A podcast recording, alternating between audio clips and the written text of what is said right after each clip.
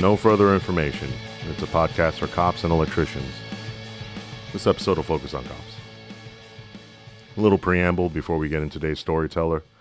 So somehow my dumbass managed to figure out how to get the show onto Apple Podcasts and Spotify. Please search for NFI or no further information in your podcast app of choice to find us. You'd be doing me a solid by rating, following, and subscribing, leaving a review. The more uh, quote unquote traffic that the show gets in all these platforms, the more likely the almighty algorithm will introduce the show to newer listeners. I like to think that the almighty algorithm, and that's uh, two capital A's, will one day finally come down from the cloud. Get it? The cloud? Like it's right, Anyway. And grace us with its presence. It'll uh, somehow make the Big Bang Theory finally funny and clear up my patchy skin. Uh, you can find links to the show on Apple Podcasts and Spotify by visiting our site, www.nfipodcast.com, in the top banner. Uh, from now on, I'm going to pull an Adam Carolla move, and instead of saying www, I'm just going to go. blah. So visit our site, blah, nfipodcast.com. Or do we even have to say that anymore? Do we have to say www? All right, anyway. Uh, so help me out, uh, and I'll personally come to your house and rearrange the books on your bookshelf. I'm sure it looks like shit anyway. Anyone else's bookshelf like mine? Or it's like books, but also batteries.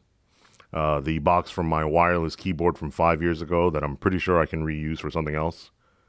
And then a screw, right, that I have no idea what it goes to, but I'm sure that as soon as I throw it out, my wife's going to come to me and ask, Hey, have you seen a purple screw that's shaped like the state of Montana and has the word butts with a Z on it?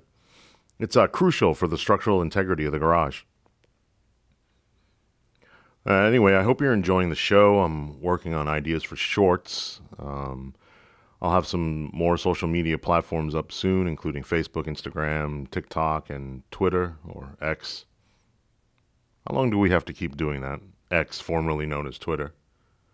How long did we do that with Prince before we finally said, nah, fuck that shit, he's Prince? I think even Prince was like, look at these idiots. I made these fucking seals bark. Also, how do you type that symbol? Do you have to use like a Windows keyboard or you just always have to copy and paste it from Google? As soon as I get these other platforms up, I'll share them with you. Please feel free to share any ideas you have about shorts or any other content. Uh, the exciting news is that I have an idea for merch that isn't a worthless t shirt that I think you guys will really dig. So keep an eye out for that. Anyway, I really appreciate all the support. Now, on to our storyteller. Today, you're going to hear from a warrior, a dynamo, great mother, wife, daughter, friend, and my sister from another mister. She's a great cop and an even better person. She's tiny, but she'll spider monkey your ass. This is Officer Bob, campus police officer.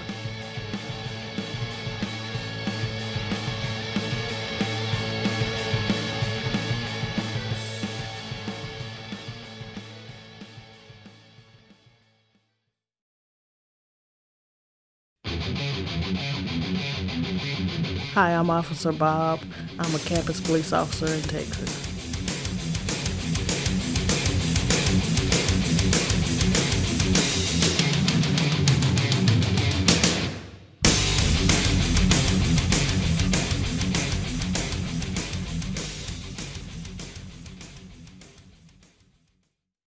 There are a lot of people that like to baby women, and I don't like that. Like, I want to be one of the guys too.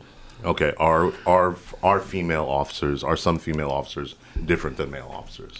Yes, So some of the stereotypes do play out. correct. Okay. Height, weight, for the most part. But if I can't handle it, then I can tell you. Would you though? Yes. Okay, so let's uh, use uh, physical dimensions as an example.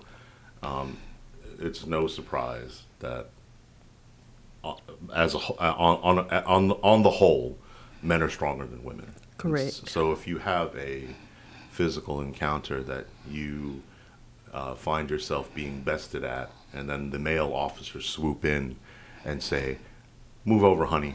We got this." I mean, how how, how do you how does one handle that? Aside from being just a female police officer. But how does one handle that? Well, if I'm getting my ass kicked on the side of the road, please help me out. But if if I'm in a position where I need the help, then I'm thankful. And so let's let's say this. So um, I I get my ass kicked because I'm, and then you know other officers swoop in and come help me. But then it's different for me, right? Because people go, "Oh man, we, we backed you up, right?" But for you, it's, "Oh, oh, she couldn't handle it, right?" Correct. Do you just have to be louder then? Do you have to be? Do you have to? Do you have to puff your chest and so? No, nah, man, I, I got this. I got this. Like, do you find yourself having to do that? You and I show up on the scene. I have to have a louder command presence than you do because they can size you up and say, okay, no. But with me, it's like, oh, I can handle her, but I have to show them, like, no. There's I, a, there's an added pressure. Yeah. Okay. Um, is there an added pressure for being female and a minority? Yes. Especially in this profession, right? Yeah. Uh, of course, because we know each other, you know. I absolutely. I've never met you before in my life. I absolutely hate when other black people are like, "You're my sister." Like, they want me to, because they're black, have their back. So, in a hypothetical scenario where this has never happened before, you and I show up on a job, and the guy doesn't, or the the subject, or whomever the target of my attention doesn't like what I'm saying, and sees you and go, "Man, this motherfucker," and hey, what's up, sister? And then you're you you to the to the target you're the salvation from me, the fucking asshole. How do you deal with that? I mean, how do you have to have you you do? It seems to me, and I'm not black, but but it's it's a delicate balance. Yes. And how do you balance that? First of all, I want you to understand that I'm not your sister because I take it as it's offensive to me because if I'm your sister or I got your back or you got my back, we wouldn't be put in this situation to have to deal with this. So, no, I'm not your sister. Now, just because you're black don't mean I have to have your back because I can murder somebody, you can murder somebody, they right. can murder somebody. That doesn't mean anything because you're black. Now, what I feel a type of way about is the fact that you think that I should have your back. I didn't show up here with you. I showed up here with him. So I have his back because I know him. I don't know you. I think you said it to me the best one time. You said, I'm blue first out here on the street. Correct. I love that. Can you expound on that just a little bit more? Because, like I said, you're a police officer, I'm a police officer. So we're partners. I, we're partners. I got your back, but I don't know this person. I may know a little bit about them. I may have dealt with them a few times, but I don't know them the way that I know you. We go to lunch together. We talk about our families. We hang out outside of work. So it's more of a relationship with us than it is with them. And even if they, if if you're wrong, then I'm gonna have your back on the streets. But then when we right. get back to the office, I'm like, right. hey, that was fucked up, right, man. Right. Yeah. And if and if I was actively violating someone's civil rights, you'd intervene and and you know, So but but yeah. So it's there's the natural inclination is oh, you, black female, or black, just black officer, will save me from the tyranny of this other cop who's who whom I disagree with. And you know, we're talking about you know quote unquote suspects, but you know even a person in the particular example you and I are thinking of. but e- even in that particular context, the person wasn't necessarily like the subject of an investigation per se. We were there. As a matter of fact, we had four minutes till we were supposed to go home. That's you should have ignored him. That, that's not what I was going to say. what I was going to say is he was the one who called us. He was the one who flagged us down, um, and then waved us down. Okay, I can't just keep driving. He didn't want anything. Were you just saying hi? yes, he was just saying yes, hi. Yes, motherfucker, he was just saying hi. So, do you do you feel like um, there's any pressure to, uh, you know, to, do you feel like there's any pressure to be like the the example role model police officer because you have all of these other, all of these additional pressures that many cops don't. You're, you're female, minority. So now you're like exalted, right? Now you're the you're the you're the token. We have to parade you out, and you're the you're the black. You're, you're our minority female police. Ooh, shiny. Did you do you ever feel like there's pressure? Did you ever feel exploited? Um, a lot of times, most agencies that I have worked at in law enforcement, I have been the only female black officer. I have been wanted to come to that agency because I'm black, because I'm a female. And I mean, it's not, I'm in a rural area, so there's not many of us. And I do feel exploited, not to a fault, because like I can bring more to the agency. Usually, when I'm coming to an agency, is to bring a minority mm-hmm. to the agency. And so I feel a way about it, but at the same time, I if I unless I decide to go to a place where there are more of people like me, then I'm I'm just gonna have to deal with it. I've learned that you just gotta take it, take the punches. Uh, knowing you, knowing you personally and professionally, um, I think that um, that veil, that transparent veil of like, ooh, shiny black, you know, female. I think you do really well to quickly eliminate that by proving your prowess as an investigator, as a hard worker. And so now you it's almost like you have this uh, let's throw one one more up on the board. This additional pressure of okay, not only am I a female police officer, not in a male dominated profession, not only am I a minority, now I have to like over almost overcompensate or compensate for the fact that I was hired because of fill in the blank and show so man it's a it's a lot of pressure. It is. It's so what I like to do is I don't worry about the pressures. I just come in, do what I'm supposed to, do my work and let it show for itself. Like a lot of times when you start an agency, you have to go in I won't say go in hard, but I would have to be harder than I would normally be.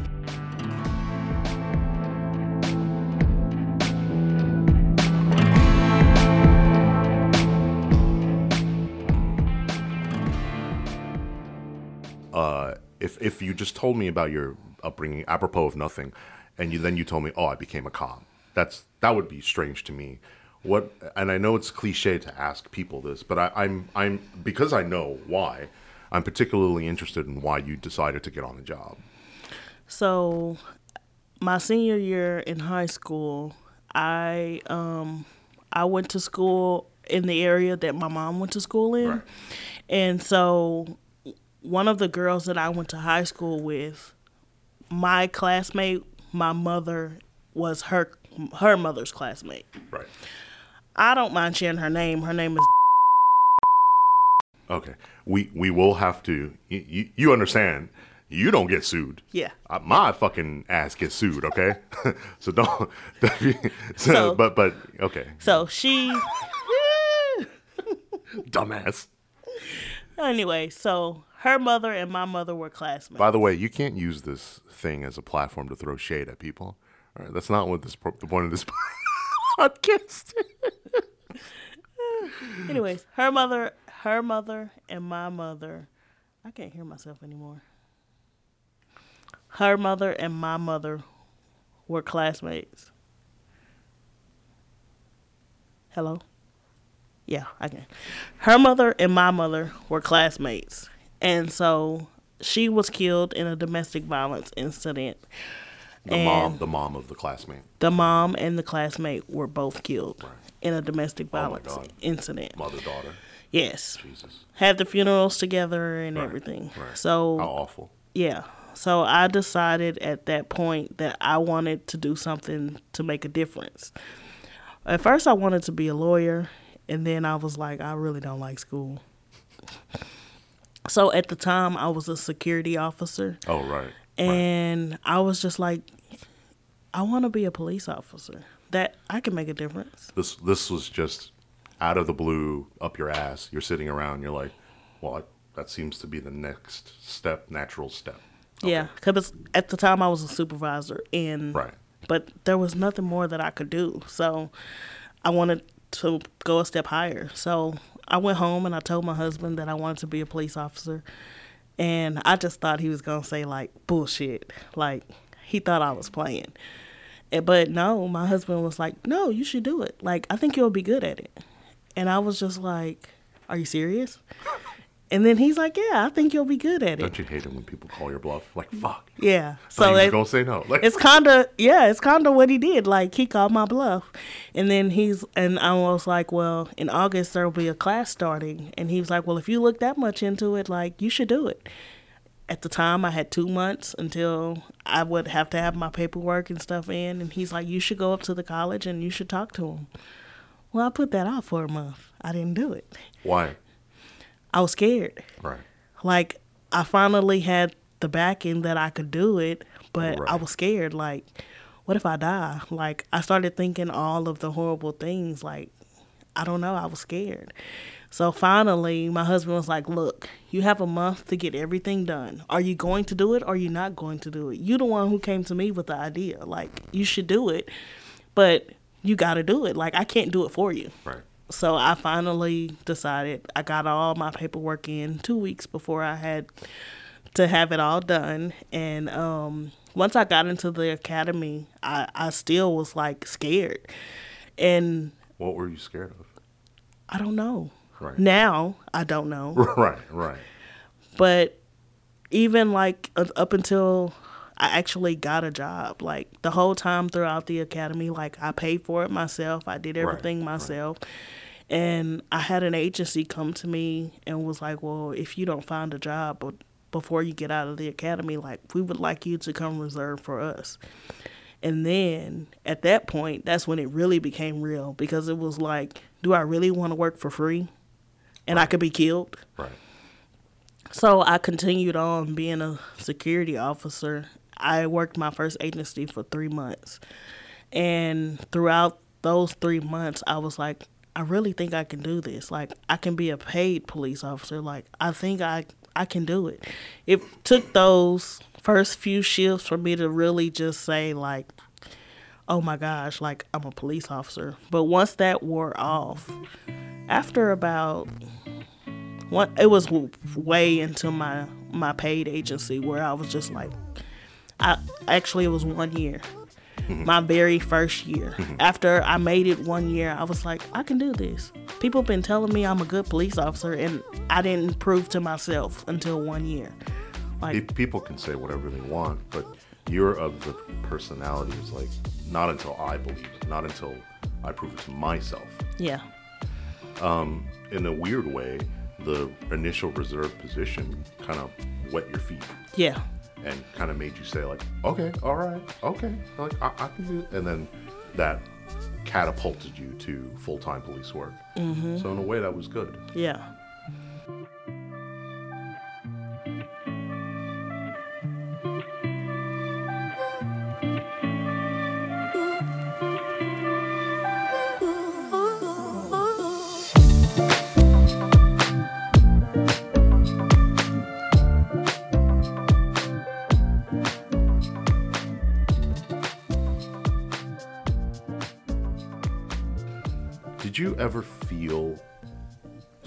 The reason you signed up, this awful thing happens while you were a kid to someone you know who's cl- close to you and your family. You sign up to sort of um, right that wrong, maybe, or I want to make a difference. Then from that point to the time you're actually on the job, there's so much happening. Did you ever get your moment where you're where you said to yourself like, "This is why I signed up for the fucking job"? yes it actually happened again Can you tell us? So in 2020, I actually was uh, I was at that paid position and I got hurt on the job. A pregnant lady kicked my knee backwards. I was trying to arrest her on a warrant. They wouldn't allow if she wouldn't have fought me, she wouldn't have went to jail.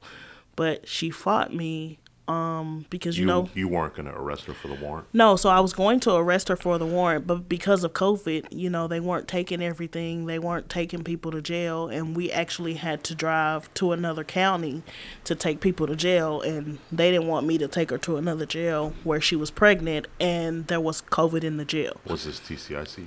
Yes, So it was a state warrant, not a unpaid ticket. yeah, it was a, a class A. Okay. So That's- because it wasn't a felony, they wouldn't take her. Oh, okay. All right. All right.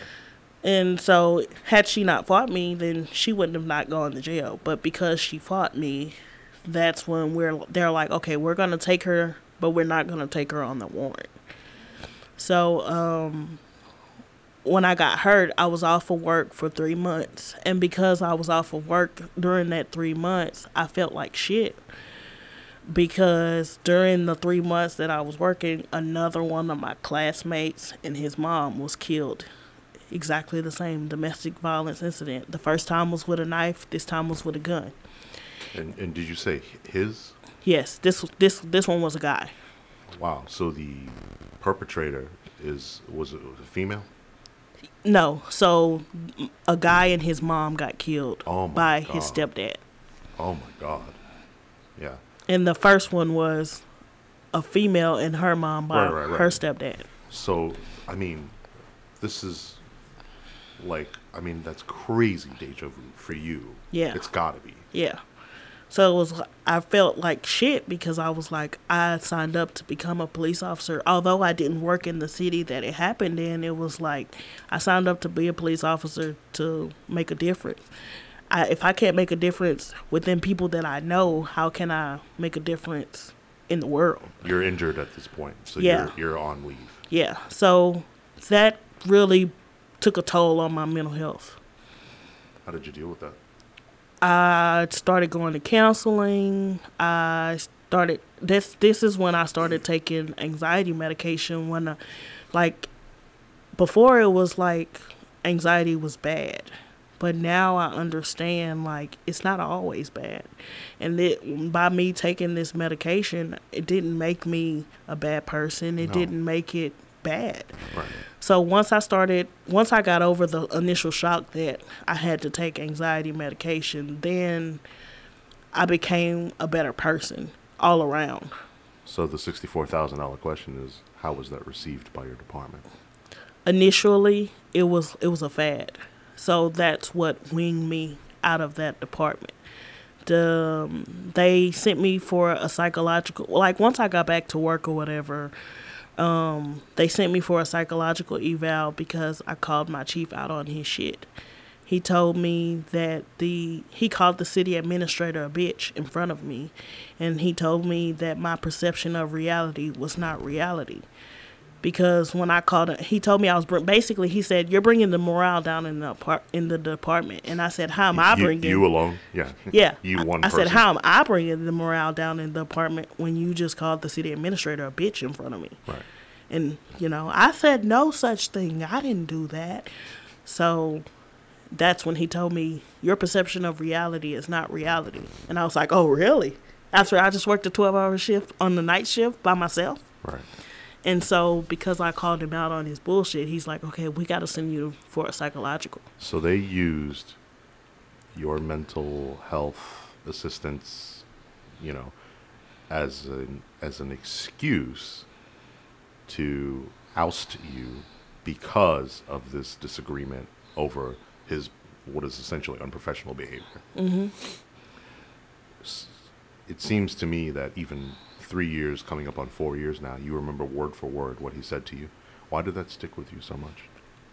it stuck with me because I felt a way about it. Like, how can you tell somebody that their perception is not reality? Because I'm basically, I got you Right. on what you're doing. And It's grossly hypocritical. yeah, Grossly hypocritical. and every time that I think about it, it's just like, it just brings me to a place of I cannot, like, the audacity. And how how do you have you? It, it stuck with you. Have you combated that throughout? You you, you feel Yeah. like you've continued to combat that Yeah. accusation? Yeah. Because like if someone accuses me of like you know being a certain way. I'm like, oh yeah, well I'll show you that I'm not that way, and and you know, I'm, how how how did that stick with you? I mean, after all these years. So my perception of reality was definitely reality. Right. And then right. you're, when you're, I you're, you're definitely a pragmatist. I, I would I would describe you as a pragmatist. It's A and B equals C, and it'll always be C. So once I went to like for that psychological, and he made up stories, and he told this. Basically, he sent me for failure. But then uh, that's when I started to think like he was out to get. That's when I started to say like you're out to get me, because he was from the Central Texas area, but we weren't in Central Texas. But he sent me to the Central Texas area to be to get my psychological. So I was like, well, is he sending me somebody that he knows? Mm-hmm.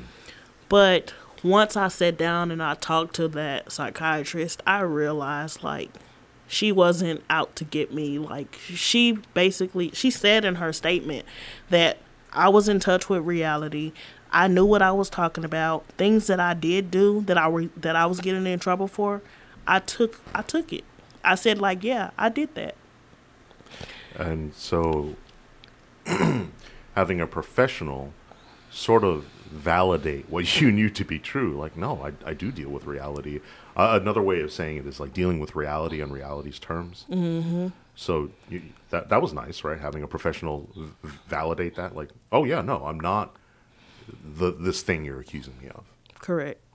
Um, without getting, you know, off a cliff here, because we could be here for another two hours, but mental health and police.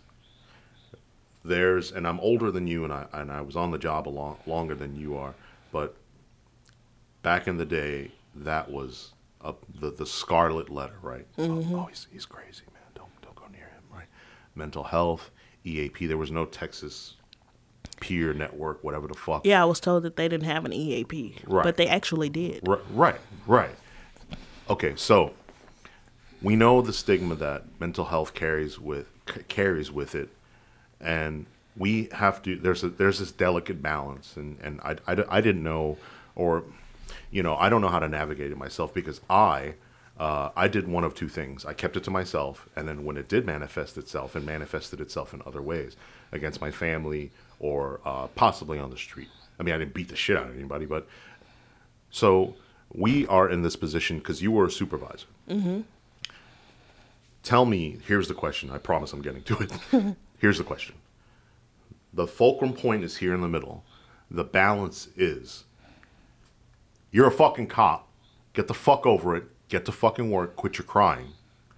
On the other side of the seesaw is this guy has a, or gal, has a problem. He or she needs help. We, as their brother or sister, need to help lift them up in any ways possible without the stigma. How do you balance that? You know, how do you balance that as a cop? How do you balance that as someone who's been through it? How do you balance that as an administrator? So I personally, like, I knew what I went through. So when it came to other people going through the same situations, for me, it was like I knew that it was a delicate situation. And because I remembered exactly what he said to me when he said it to me, you have to be very careful in your wording.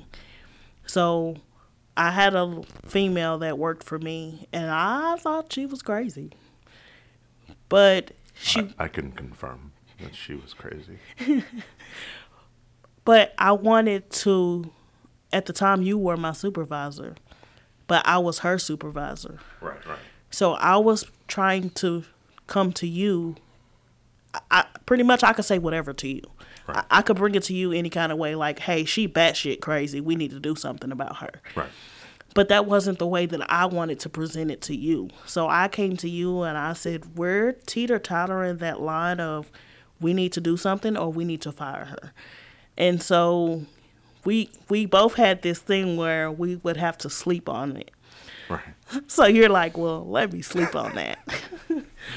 so then you later came back and you were like, I think you're right. Like, we later found out that I was correct in This she was doing. One could argue that the situation resolved itself in a in a very interesting way. Yeah. And maybe we'll tell that story one day. But but she was she, Sure. it, it was definitely it was the point. But what made me realize that it was at that point because like she was just doing whatever. Like, hey, don't when you make a traffic stop, make sure that your lights are on. Make sure that your body camera is on. And it was just like, I don't give a fuck. My light's not on, my body camera not on. Like she really was like she did not care. But when she came to us, that wasn't the person that she was. So I very quickly realized Something. that she was going through something. And so, you know, I, I, I, with this particular person, there was a part of me that felt like, will you just please go, just do your fucking job for the love of goddamn Christ. But, but I had you to buoy me, and I'll say that I, I, I, I always felt that mental health was important, and any employee who ever wanted to seek EAP or help, you know, I, I never shied away from. I, I- you know, I mean, I don't think so. You feel free to correct me, but there is a part of me that's I'm projecting my own. Yeah, I, I think I always said to you, is like nobody gives a fuck about me. Nobody Yes. gives a fuck about you. Nobody cares that I'm the in this position, you know. Um, so I think I projected a lot of that. So well, then why should anybody give a fuck about you? So I think that's where you know when like people say, or you know, when white people when they say like you gotta love yourself first. I never understood that, but I, I think I started to get it. Yes. Do you agree with that? Yes. Do you do you agree that like I don't know, like you do have to take care of yourself before you take care of others? Yes. If I'm not well, it's like parenting. If you're not well, how can you expect your children to be well? When you feel bad, just like when we were kids, hey, we remember like seeing our mom cry. When we went to school that next day, we didn't have the best day because we're like, well, what's wrong with mom? So it's the same thing in police work. It's just if you're not well, then your day's not going to go well. So you're probably going to be projecting onto your suspects. And not even, they don't even have to be suspects, just people that you work People with, that you, yeah, you're- people that you're around. right, right.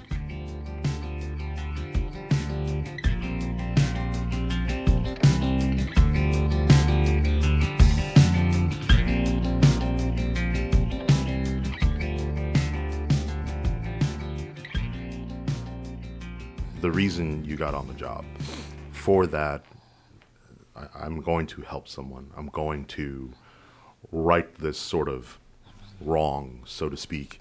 Um, did you eh, did you get that moment? That that you know, this is why I signed up for the fucking job. Yes. Can you tell me about that story, if you remember it? So I was um, working at my per- first paid agency, and although there was a lot of bad that happened there, I, I did do some good there. So when I was working there, It's like any department where it's like, God, I don't you. You could uh, pay me with strippers, cocaine, and and and and a, and a dick sucking machine, and I, I would never go back and work there. But some of my most fondest memories from the street and some of the people I worked with are there. Yeah. So it's this weird. It's a weird ambivalence. You Yeah. know.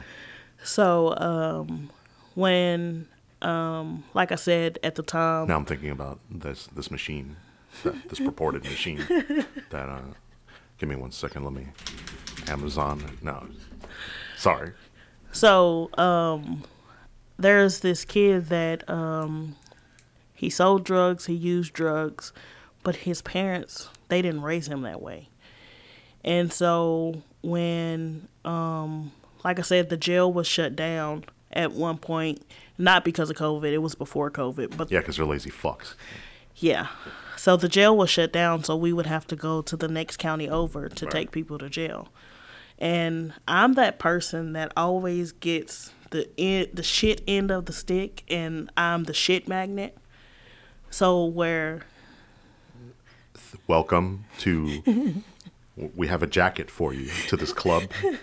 You have executive access to the boardroom for shit magnets. Yeah. This is the national. It's NASMA, the National Association for Shit Magnets and Assholes. That's the that's the second A.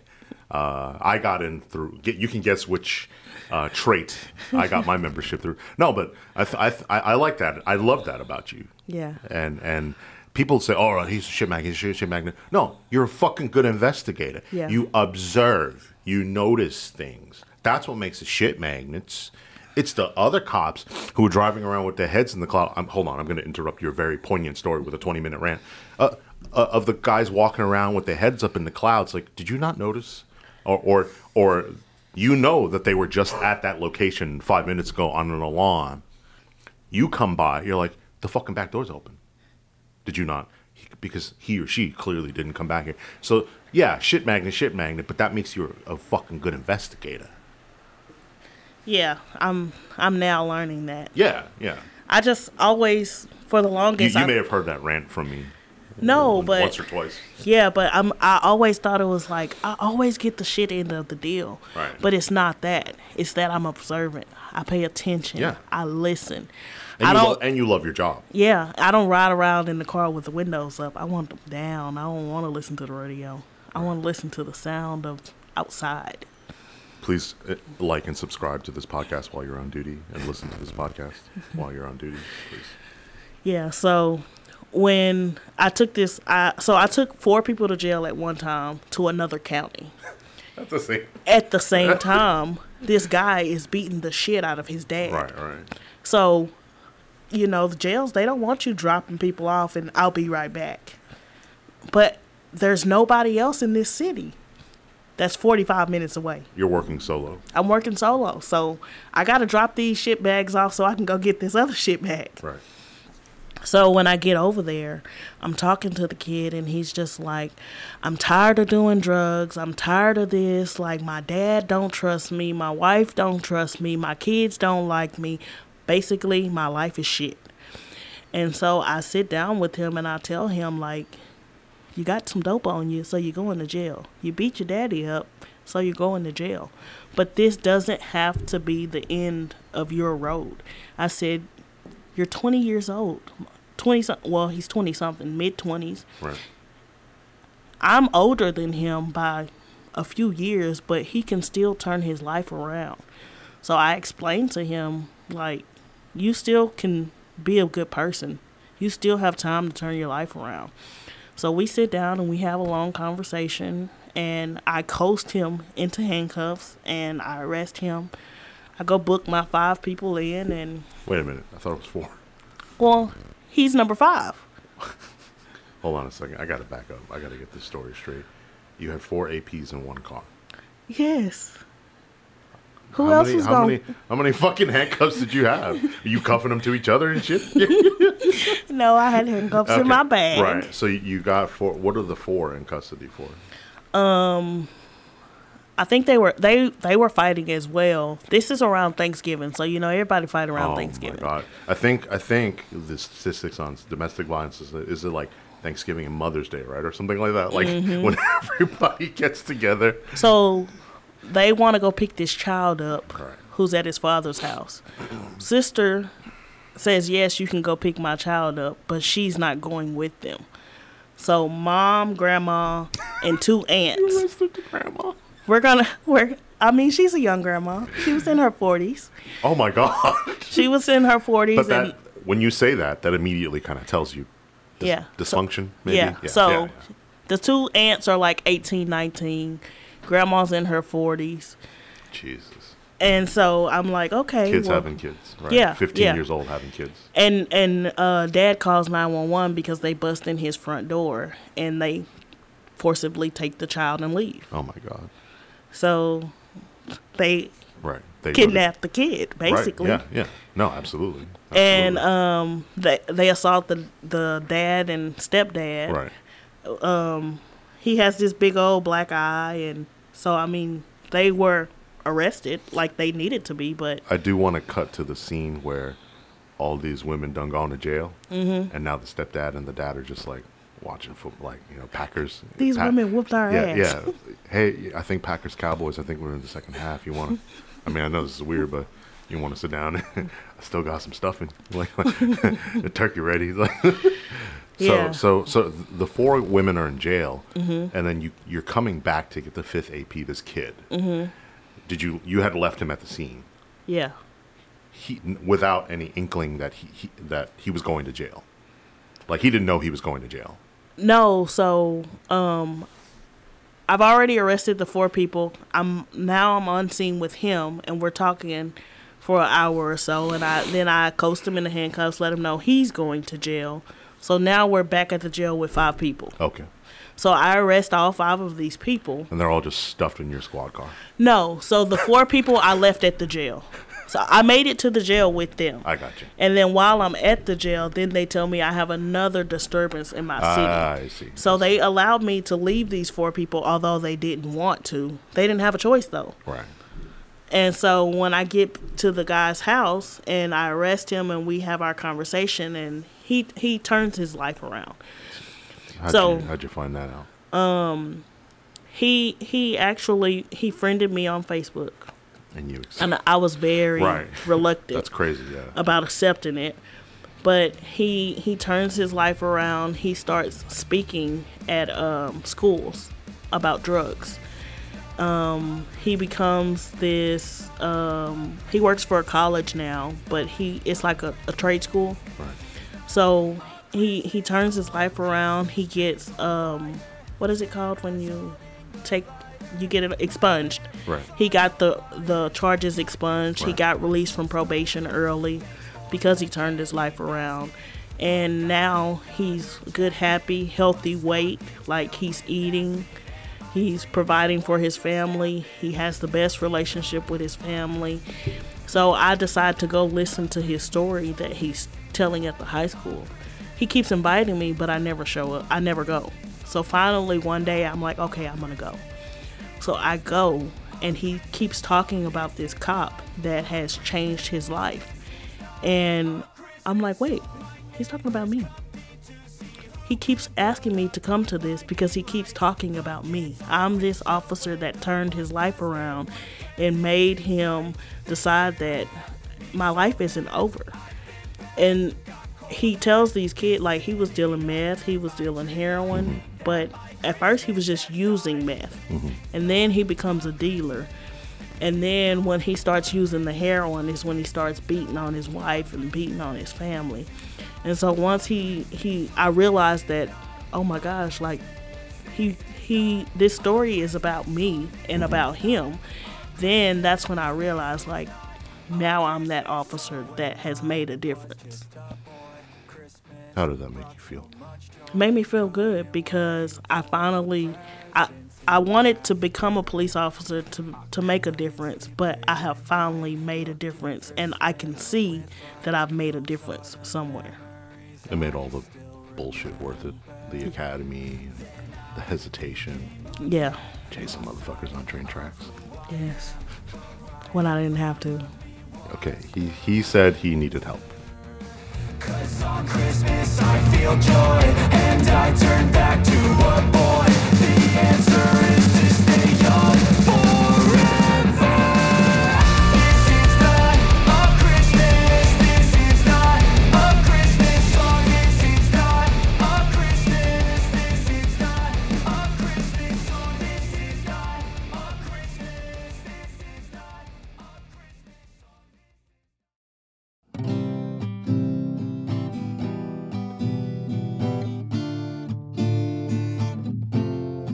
Thanks so much for listening, subscribing, and sharing.